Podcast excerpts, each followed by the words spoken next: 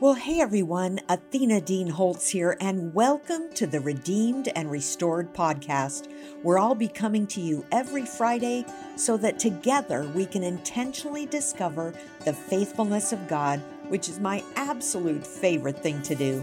Every week, I'll bring you encouragement to see God working all things together for good from scriptures to devotional excerpts to song lyrics to personal examples from my journey through redemption and restoration.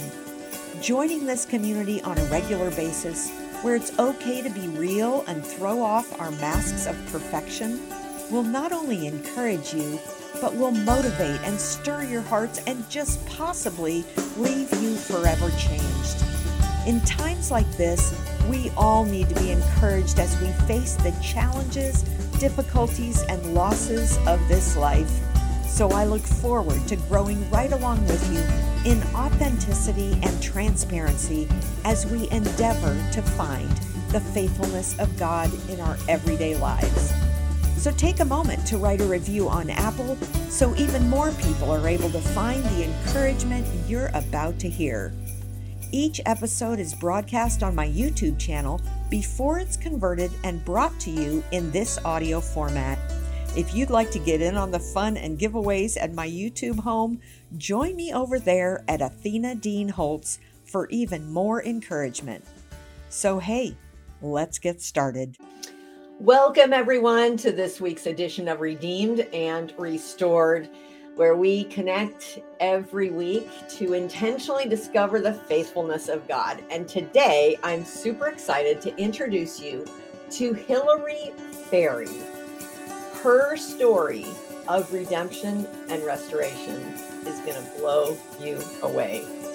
How God used betrayal beyond belief to draw her to Himself and to give her a ministry to help other women find hope after betrayal. You are going to love this interview. So, just a few things about her.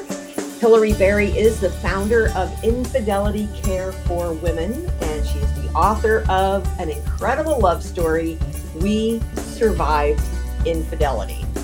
So, you're going to hear more about that betrayal and how God worked in the midst of it to now give this couple a thriving ministry to those who have gone through similar struggles.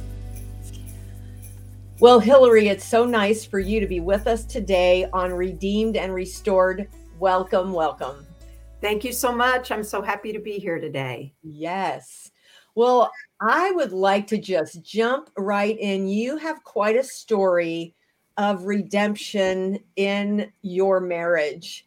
And so I would love for our uh, audience to really get a glimpse of what was broken and then what God did to redeem and restore it. All right. Wow. The the interesting thing I think with my story is when it began in 2013 not only did I not know anything was broken, but I thought I was living the dream. I was married to my best friend. We did so many fun things together. We were triathletes. Um, we went ballroom dancing. We we just had a lot of fun. I felt like we had really good communication. We have um, seven kids, and they were all finally out on their own. And now we had this time together, and um, I it was at Christmas time. We were visiting my daughters, and something had seemed a little off during um, our drive. So that evening, I picked up my husband's phone, and my world came crashing down. My my dream life had suddenly turned into a nightmare. It turned out my husband was having a relationship with a friend of ours. I later learned out that it it was a a, a physical affair. Um, as time went on, I found out that there had been other issues, um, inappropriate things with women, um, pornography, chat rooms, you know. So he he this this 10 month affair that devastated me turned into being um, a, a big part of our marriage had actually he'd been leading a double life and you know finding this as, as i found out more and more i became more and more broken mm. thankfully uh, right when i uh, you know uh, approached my husband with what i had found and that was not pretty. I became a very ugly version of myself. Uh, actually, I didn't know it was myself. I didn't. I didn't know my husband, and I didn't know myself at this point. But my husband was immediately remorseful. It was almost. He says it was though I hit him over the head with a two by four, and kind of woke him up, and and he couldn't believe the man he had become. So he's remorseful. He cuts everything off with this other woman. As I find out more things, he's kind of like coming out of this fog, like, oh my gosh, that wasn't okay either. Why did I think that was okay? So his response was um, never one of blaming me, which does happen a lot of times in these right. situations. He never um, um, tried to deny the truth once I found it, but he was also not able to give me truth until I asked things. And I, I know now that it was part of the fog that he was in as a sexually broken man.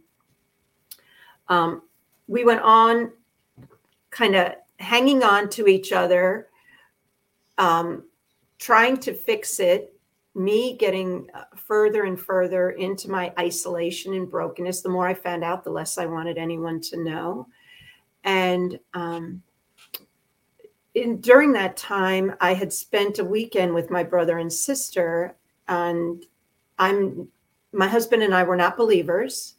I did not attend church, but my brother said, "Oh, we should all go to church," and so I I went because I'm you know cooperative and was moving in a fog as it was. I did not tell them what was going on, and I went with them to a church and heard this story I'd never heard before about a man named Abram who God told him, pack up your things and go off, and I will tell you where to go, and um, I will lead you. And I'm listening to this.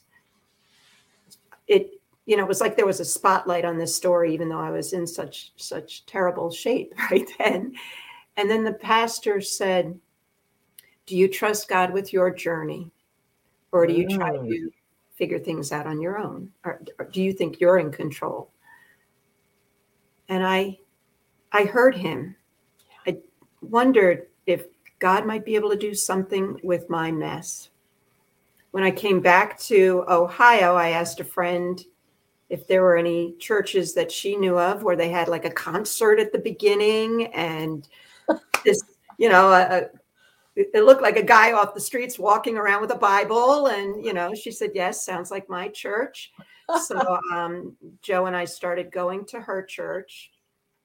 It was so confusing to me. I it it didn't make sense. And I had been in church as a little kid, but going, yeah, I, I it was very confusing, but we kept going. Um, and uh, we were 10 months in this without any support. And Joe started to slip Mm. I ended up going to a women's retreat through this church. I didn't know anyone at the retreat. I didn't really know why I was there. I just kept feeling like I had to go to this retreat. And while I was there, I met a woman who was on this journey with her husband. And she told me about a support group. I went home that night, very relaxed, feeling good, and found out my husband was slipping. He had been looking at pornography. When I pushed him, I found out he had been back in touch with his affair partner and he just couldn't maintain white knuckling it right. on his own. And um, after I lost it, you know, my husband broke down and said, My biggest fear is losing you. it's like, then what are you doing? so that night, I um, put the pornography back up on my husband's computer because I was going to show him and God woke me up and said, No, baby girl, you need to love this man unconditionally. His biggest fear is that he will lose you. Let him know that you will never leave him. I went back out to the computer. I found the support group. I put that up on his computer. And it was that was the, the Holy Spirit mm. entering my life because um, I was that that after that happened, I was extremely peaceful mm. for the first time in 10 months. Fear had kind of drained away. And for two or three days, I was on a high saying, This was my miracle day. I'm going to love you unconditionally. And then reality set in. yeah, right. How'd that work? it's like, oh, wait a minute. I still have a very broken husband. But he went to the support group. It was at a, a called 180, 180 Recover at a church here in Vineyard. And they, they have groups now on Zoom and things. Just a, a very, the uh, man who leads it was a pastor and very very Christian based. So I was so excited. Joe went to this um, this meeting, and I, you know I can't wait for him to come home. And he comes home, and he's like, I didn't know what that guy was talking about. It was all about church, but I'll go back. I'll go back. And so my husband went back. My husband and I both um, asked Christ into our lives. We found a support group, a Christian support group for women, for me to join. And um, it was still a, a roller coaster, mm-hmm. still a roller coaster. We didn't, it wasn't all, you know, here we go. Happily ever after. Boom. It's been wonderful. but, you know, healing from um, healing your marriage mm-hmm. is a journey a man healing from sexual brokenness is a journey, and a woman healing from um, relational trauma of being betrayed by the person you trusted the most right. is a journey. And someone said, I lead a support group now for women. My husband leads one for men. And one of the gals the other day said, the men have been living with this brokenness their whole lives. We get slammed with, you know, however many years of that all at once. Mm. And so as the man is getting better and and coming into the light and banishing all the secrets, he's got to tell you, Joe had to tell me the different ways that he had betrayed me. Mm. As part of his healing, he had to do that. But as he's doing it, he's like, oh, I feel so much better. And I'm well, and, you, and you've not only got all of his, here's how, how I betrayed you, you've got your own brokenness. So it's just on top of brokenness on top of brokenness. Whoa. Yeah. That had to at some points feel overwhelming. Yeah, and it and I I hate it. I would never choose this journey, but oh my goodness. The Lord used it to do so many miracles in my life, in Joe's life, in our marriage.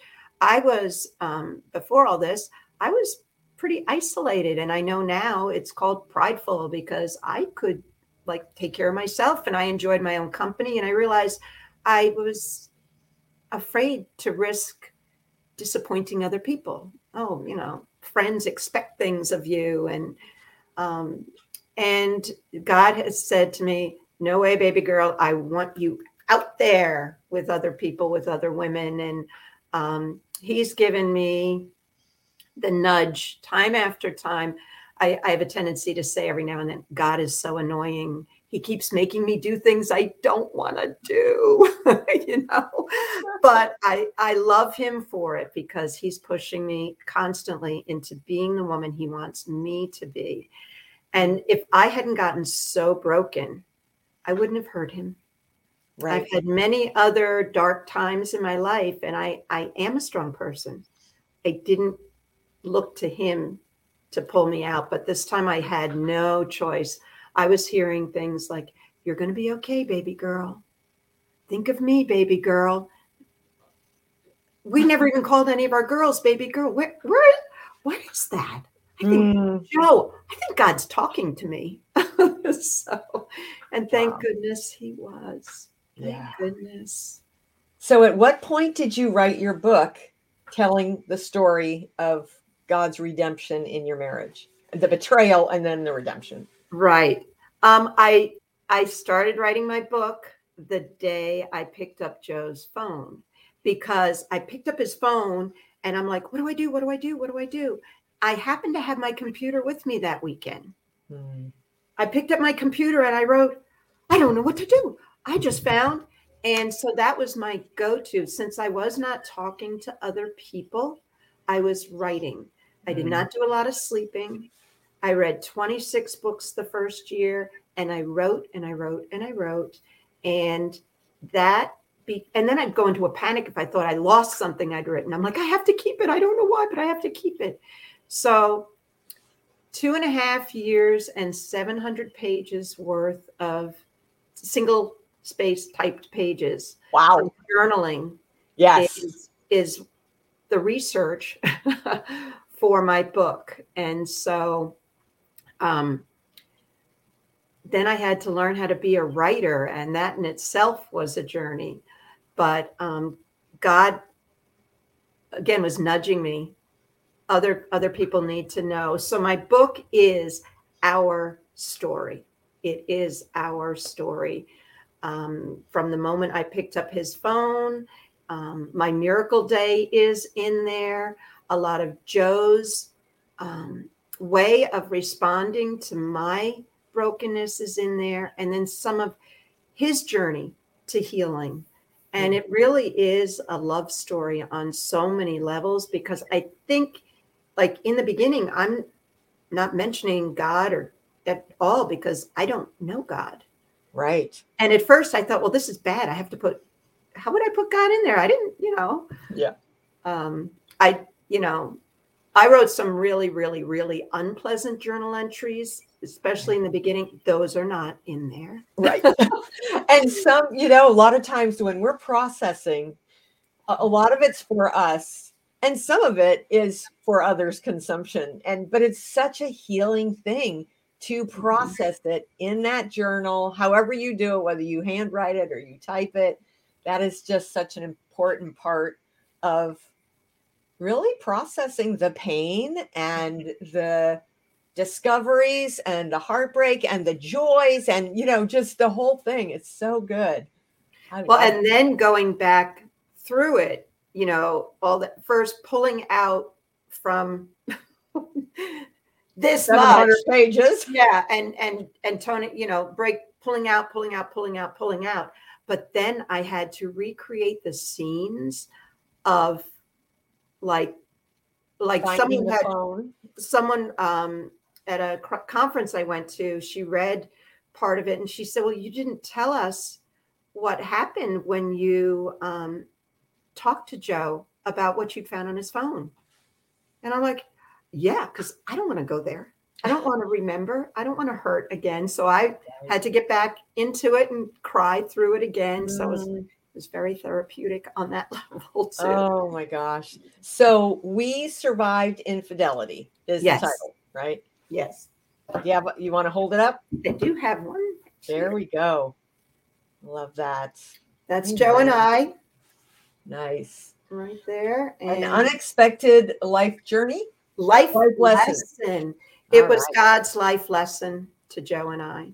Well, and I love that not only did he use this horrible infidelity, betrayal on so many levels, but he used that not only to draw you both to himself, but to also use that pain to minister to others. Mm-hmm. That's just so, mm-hmm. I love that. That's so redemptive and restorative. Yes. I mean, redeemed and restored. That is like, oh, right there in that in that experience. He and, definitely did re- redeem and restore us, and uh, you know, so we we now lead support groups. Um, our book is out there as an audio and um, a Kindle and the paperback. You know, so people can access it in different ways.